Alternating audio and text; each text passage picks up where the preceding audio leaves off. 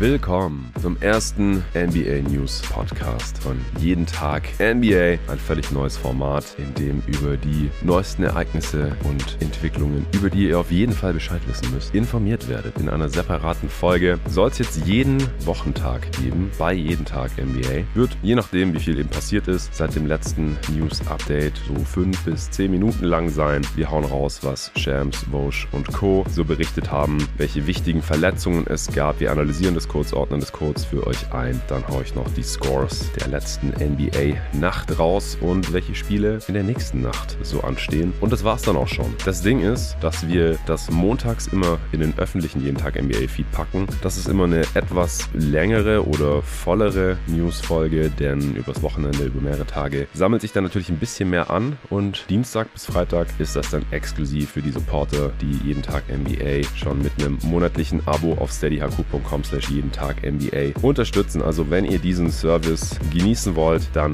gerne Mitglied werden auf steadyhq.com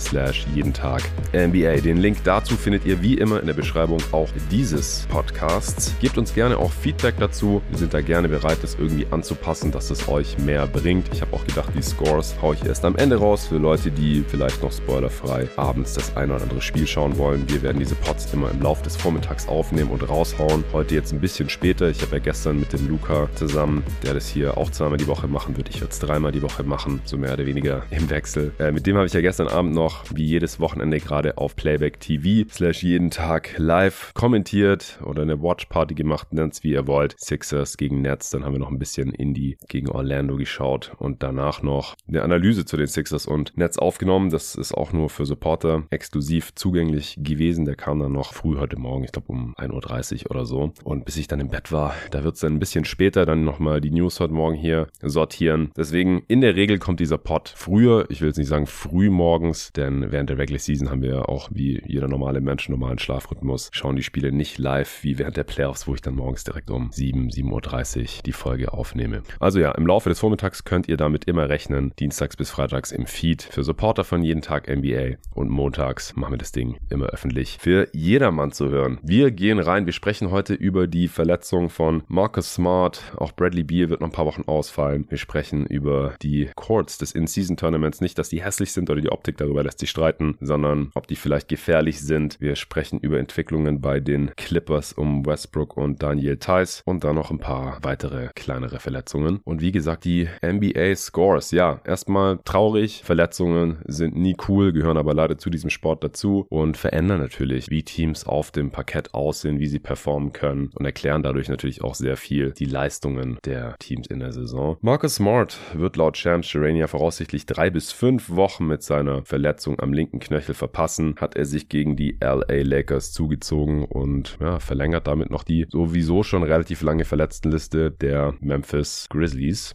Da stehen aktuell natürlich ein paar Bigs drauf. Steven Adams out for season mit seiner Knieverletzung. Brandon Clark noch bis irgendwann im Januar, Februar, müssen wir mal sehen, mit seinem Achillessehnenriss raus. Xavier Tillman aktuell draußen mit Knieverletzung. Luke Kennard und Jake LaRavia haben im letzten Spiel gegen die Celtics auch nicht spielen können. Ja Morant ist natürlich noch suspendiert. Insgesamt für 25 Spiele. Die Grizzlies haben jetzt 13 davon gemacht, also gerade die Hälfte davon absolviert. Das heißt, 12 Spiele müssen sie noch ohne Morant Morant auskommen. Und da müssen wir mal sehen, in welcher Form der Typ zurückkehrt. Und jetzt kommt eben noch Marcus Smart dazu. Der hat sich gegen die Lakers am Knöchel verletzt.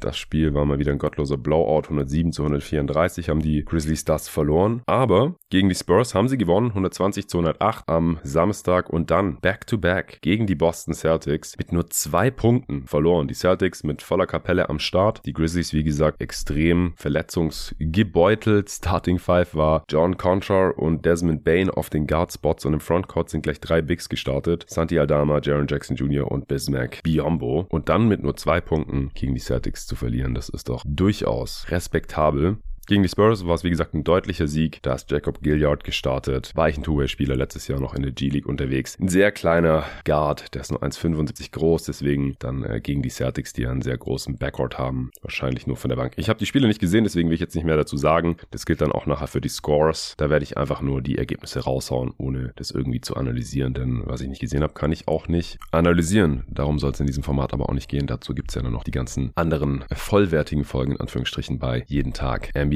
Also ja, Marcus Smart ist raus, ist natürlich eigentlich übel für die Grizzlies. Auf der anderen Seite läuft es jetzt in den ersten beiden vollen Spielen ohne ihn gar nicht so schlecht. Er hat ja auch ein echtes Down-Year bisher, sein erstes außerhalb von Boston, trifft unter 30 Prozent seiner Dreier, Career High bei den Turnovers. Ist natürlich nicht das Team, das für ihn getradet hat, also von der Konstellation her so richtig abschließend bewerten kann man das erst, wenn Ja Morant zurück ist. Eigentlich auch, wenn Steven Adams und Brandon Clark dann irgendwann zurück sind. Aber der größeren Rolle als Starting Point Guard, der war Marcus Smart nicht gewachsen. Offensiv nicht und defensiv ehrlich gesagt auch nicht. Gibt jetzt auch schon böse Zungen, die sagen, und ich habe das im Pod ja auch schon mal vermutet, dass Brad Stevens es vielleicht kommen sehen hat, dass Marcus Smart abgebaut hat. Letztes Jahr war er defensiv ja auch schon nicht mehr so toll und dass man ihn getradet hat, äh, solange sein Defensive Player of the Year Award noch nicht so lange her war und solange er eben noch einen gewissen Ruf und Wert in dieser Liga genossen hat, aber dass sich der Verfall da vielleicht schon angekündigt hat und das im Endeffekt allein deswegen schon ein sehr, sehr smarter Move der Celtics gewesen sein könnte. Wir werden sehen, wir werden es weiter im Auge behalten. Dann äh, geht's zu meinen Phoenix Suns. Äh, Bradley Beal muss laut Adrian Wojnarowski noch mehrere Spiele verpassen aufgrund von Rückenbeschwerden. Ein Lower Back Strain wird's genannt. Der wird erst in drei Wochen reevaluiert. Also das weiß man wenigstens mal, dass der die nächsten drei Wochen nicht spielen wird. Davor war es immer so ein bisschen unklar. Wann kommt er zurück? War Day to Day, questionable, probable zu spielen und so weiter. Hat dann ein paar Spiele gemacht für die Phoenix Suns als Devin Booker noch verletzt war. Die Typen haben immer noch keins zusammen absolviert, also immer noch null Spiele für Booker, Beal und Kevin Durant gemeinsam auf dem Feld zum Saisonbeginn. Bradley Beal sah ja rostig, dachte ich, aus, aber teilweise, auch nachdem er mal gestürzt ist oder so, ist er dann, hat sich wirklich unrund bewegt und als jemand, der auch schon Rückenprobleme hatte, habe ich das auch gefühlt, ehrlich gesagt. Also der sah nicht so aus, als wären die Rückenprobleme da schon ausgestanden und das hat sich leider dann auch bestätigt mit diesem weiteren Ausfall. Ja, so lange tun sich die Suns noch relativ schwer. Haben jetzt zweimal gegen die Utah Jazz gewonnen. Beide Spiele waren extrem knapp. Dazu später noch ein bisschen mehr in der Abwesenheit von Bradley Beal wird sicherlich weiterhin Grayson Allen starten. Dann startet ja meistens noch irgendein äh, defensiver Spielertyp wie Josh Okogie oder Kader Bates Job neben Devin Booker, Kevin Durant und Yusuf Nurkic. Die Suns haben da ja durchaus Optionen. Aktuell ist einfach dann immer noch ein Spieler mehr in der Rotation, der sonst keine Minuten sehen würde und die Rollen von Spielern wie Eric Gordon oder Grayson Allen sind noch größer, als sie es wären, wenn alle drei Stars am Start sind und auch größer, als sie es sollten, wenn wir ehrlich sind. Ja, so lange sind die Suns halt, ich habe mal gesagt, mit Kevin Durant so ungefähr ein 500-Team, also ein Team, das um eine ausgeglichene Bilanz mitzockt. Mit Devin Booker sind sie gleich deutlich besser, weil einfach so viele Lücken im Playmaking und natürlich auch Scoring schließt. Aber dass man irgendwie über 50 Siege hinauskommt, dazu braucht man mehr Spiele von allen drei Stars zusammen. Das ist klar und davon hat man, wie gesagt, bisher in dieser Saison kein einziges. Ja, das waren die großen Verletzungsnews. Kommen wir zu den In-Season-Tournament Courts. Da hat sich Jalen Brown geäußert. Er hat sie vor ein paar Tagen als inakzeptabel deklariert. Er ist darauf ausgerutscht und hat sich in der Leiste gezerrt, hat aber gegen Memphis, wie gesagt, schon wieder gespielt. Er hat danach äh, zu Protokoll gegeben, er sei mehrere Male ausgerutscht und war auch nicht der Einzige, der sich da beschwert hat. Äh, das war nach dem Spiel gegen die Toronto Raptors auch Precious Achua, hat dem zugestimmt und hat gesagt, der Boden war rutschig. Auch äh, Christaps Porzingis hat zugestimmt und meinte, dass die Courts da nochmal untersucht werden sollten. Jalen Brown hat ja auch eine hohe Stellung in der Spielergewerkschaft. Das heißt, er spricht da auch nicht nur für sich, wenn er sowas raushaut. Also, wenn die Spieler das bestätigen und das, das hatte ich auch schon beim Schauen der Spiele, vor allem beim ersten Spieltag, bemerkt, dass Spieler da einfach extrem viel ausgerutscht sind. Das war bei den Pacers äh, Homecourt. Da ist mir das auch aufgefallen, dass Spieler einfach mehr rutschen. Ich meine, das kommt mal vor auf dem Parkettboden, wenn da Schweiß ist oder so, dass äh, Spieler da ausrutschen. Aber normalerweise sieht man das sonst relativ selten. Der hat guten Grip und die Jungs laufen natürlich auch alle in ziemlich neuen Sneakers rum. Deswegen rutscht dann normalerweise niemand einfach so aus. Und auf diesen bunt lackierten Courts, da kam mir das deutlich häufiger vor. Ich habe danach zwar was dazu gelesen, dass da wohl derselbe Klarlack drauf sein soll, egal ob der Korb bunt ist oder ob man das äh, Holz dadurch sieht. Aber ich kann es nicht so ganz glauben, also dass die dieselbe Beschaffenheit haben, die In-Season-Tournament Courts, wie die ganz normalen NBA Hardwoods. Müssen wir im Auge behalten. Ist natürlich extrem ärgerlich, wenn äh, Spieler darauf ausrutschen und dann verletzen. Ja, dann zu den Clippers. Es gab zwei Veränderungen. Die eine habe ich schon mit äh, Luca im News-Segment nach dem Eastern Conference Power Ranking am Freitag besprochen, war auch eine öffentliche Folge, und zwar, dass unser Weltmeister Daniel Theiss bei den Clippers unterschrieben hat, nachdem er aus seinem Vertrag bei den Pacers rausgekauft wurde. Und er hat dann auch direkt sein Debüt gefeiert. Freitag Nacht gegen die Houston Rockets und sofort haben die Clippers gewonnen. Natürlich nur wegen Thais. Nee, also in äh, 10 Minuten hat er zwei Punkte, drei Rebounds gemacht, noch ein Steal. Mit ihm auf dem Feld waren die Clippers bei minus 6, aber das liegt natürlich nicht unbedingt an ihm, sondern also allgemein natürlich Single Game plus minus. Das liegt nie nur an einem Spieler. Ja, stehen auch noch vier andere Dudes zum eigenen Team mit drauf und noch fünf Gegner. Ich fand, er sah okay aus. Äh, defensiv ein paar Mal Pech gehabt, ein paar Poster kassiert von den Houston Rockets. Hat in dem Spiel aber auf jeden Fall besser funktioniert als äh, PJ Tucker. Ist wahrscheinlich ein bisschen Matchup-abhängig, inwiefern er da eingesetzt werden kann. Es gab auch noch ein paar Missverständnisse mit Mitspielern, mal einen Pass beim, beim Abrollen nicht bekommen und so. Das ist natürlich auch krass. Du wirst von einem Team entlassen und äh, fliegst in die andere Stadt rüber und darfst sofort mit diesem neu zusammengewürfelten Team, das sich selber noch gerade finden muss, zocken. Die haben eine Losing Streak. Aber die Clippers haben gewonnen gegen die Rockets. James Harden mit dem quasi Game-Winning Stepback Dreier mit Foul von Jay Sean Tate. Also es war wieder eine knappe Geschichte. Ich fand Kawhi Leonard sah auch deutlich besser aus. Paul George war nicht super effizient, aber auf jeden Fall effektiv. Und die andere große News, Russell Westbrook kam von der Bank. Das haben wir direkt nach dem Trade gesagt, auch schon in der Preview, dass es eigentlich früher oder später passieren muss, falls der James Harden Trade kommt, denn das ist einfach kein guter Fit, weil sowohl Harden als auch Westbrook offensiv, wenn sie nicht den Ball in der Hand haben, nicht so besonders viel Mehrwert bieten und defensiv angreifbar sind. Also ich fand auch Westbrook in dem Spiel defensiv mal wieder relativ mies. Der hatte auch schon bessere Spiele, aber sein Fokus ist da einfach nicht immer da. Manchmal macht er einfach Sachen Rotation oder macht die nicht und fragst dich, was ist da los? Offensiv kann er dem Team natürlich einen Punch geben, ein bisschen was in Transition machen. Hat auch äh, ein paar Mal versucht, hart zu stopfen in dem Spiel. Das hat äh, nicht so besonders gut geklappt. Einmal wurde er gefault, aber das war nur so ein Touchfall von Dylan Brooks. Ich zweifle, dass er dank sonst geklappt hätte. Aber ich finde es einen guten Move, wenn es stimmt, dass Russell Westbrook das selbst vorgeschlagen hat, Tyron Due. Auf der Seite ein bisschen traurig, dass der Spieler damit kommen muss und der Coach nicht auf die Idee kommt. Kann natürlich auch sein, dass äh, die Idee eigentlich von Tyron Lue kam und sie es dann einfach so kommuniziert haben, als hätte Russ es vorgeschlagen. Wir wissen es nicht, wir werden es wahrscheinlich auch nie erfahren. Ist auch egal. Ich finde es unterm Strich auf jeden Fall einen guten Move von Westbrook, dass er jetzt von der Bank kommt, ohne da groß zu protestieren, dass er diese Rolle annimmt. Und ich glaube auch, dass er in dieser Rolle deutlich besser funktioniert. Wir haben es noch nicht gesehen, aber ich glaube, dass es eher seinem Skillset entspricht. Und wie gesagt, der Fit bei den Clippers, der äh, spricht auch nur dafür. Und ich denke, es ist auch kein Zufall, dass die Clippers dann direkt den ersten Sieg geholt haben. So, dann haben wir noch eine kleine Kuriosität. Äh, Lamello Ball wird von der Liga laut Walsh dazu verpflichtet, ein Tattoo unter seinem linken Ohr zu überdecken, da es gegen die Werberegeln der NBA verstoße. Ich habe ja vorletzten Sonntag mit dem äh, Tobi Bühner zusammen Hornets gegen Knicks auf Playback TV Live kommentiert und da ist uns dieses Tattoo auch schon aufgefallen. Das ist neu, das ist rot und deswegen sieht es auf den ersten Blick manchmal ein bisschen so aus, als würde der hinterm Ohr bluten. Aber der hat da die Initialien LF tätowiert. Warum LF? Das steht für seinen Mittelnamen. La France, Lamello, La France, Ball, wer es noch nicht gewusst hat. Aber La France Vans ist halt auch gleichzeitig der Name seiner Klamottenmarke. Und da wird es in den kommenden Wochen dann wahrscheinlich weitere Gespräche geben, weil Ball ist mit dem Ganzen überhaupt nicht einverstanden. Der argumentiert, dass er die Initialen schon lange genutzt hat. Nach dem Motto, hey, das ist mein Name, ich darf mir ja wohl meinen Namen tätowieren, bevor es die Klamottenmarke überhaupt gab. Ich bin gespannt, wie es ausgeht. Ich finde es ein bisschen lächerlich, aber gut, das äh, wollten wir euch nicht vorenthalten. So, Scores der letzten Nacht. Die Sixers haben die Nets 121 99 geschlagen. Das Spiel habe ich mit dem Luca, wie gesagt, live kommentiert auf Playback TV. Danach haben wir noch die Sixers und Nets analysiert, also das Spiel gegeneinander. Dann vor allem auch noch ein bisschen so die Situation und Zukunft der Nets exklusiv für Supporter. Parallel liefen dann die Pistons gegen die Raptors. Die Raptors haben die Pistons absolut zerstört, 142 zu 113. Die Pistons nach wie vor mit einigen Verletzungsausfällen, was dazu führt, dass Kevin Knox starten durfte. Ich denke, selbst in voller Besetzung sind die Pistons nicht unbedingt ein Playoff-Team, aber ohne Bogdanovic, Monty Morris, jetzt teilweise Jalen Duran, wodurch dann Wiseman wieder in die Rotation rutscht und solche Späße. Dazu Monty Williams, Abneigung gegen Spacing in der Lineup und äh, schon wird's sehr, sehr eng und selbst die Toronto Raptors machen mal 142 Punkte. Die ganze Halbzeit schon 23 Assists, haben teilweise mit äh, ungefähr 40 Punkten geführt. Ja, aber wild. Wir haben da mal kurz rübergeschaltet, aber mehr habe ich davon nicht gesehen. Deswegen weiter zu Magic gegen Pacers 128, 116. Da haben wir uns das erste Viertel angeschaut. Da ging offensiv bei den Pacers gar nicht nichts. Und äh, die Magic haben die schlechte Defense der Pacers ein bisschen auseinandergenommen. Die sind da offensiv sonst eher kein so tolles Team. Dann hier am Ende aber trotzdem auf 128 Punkte gekommen.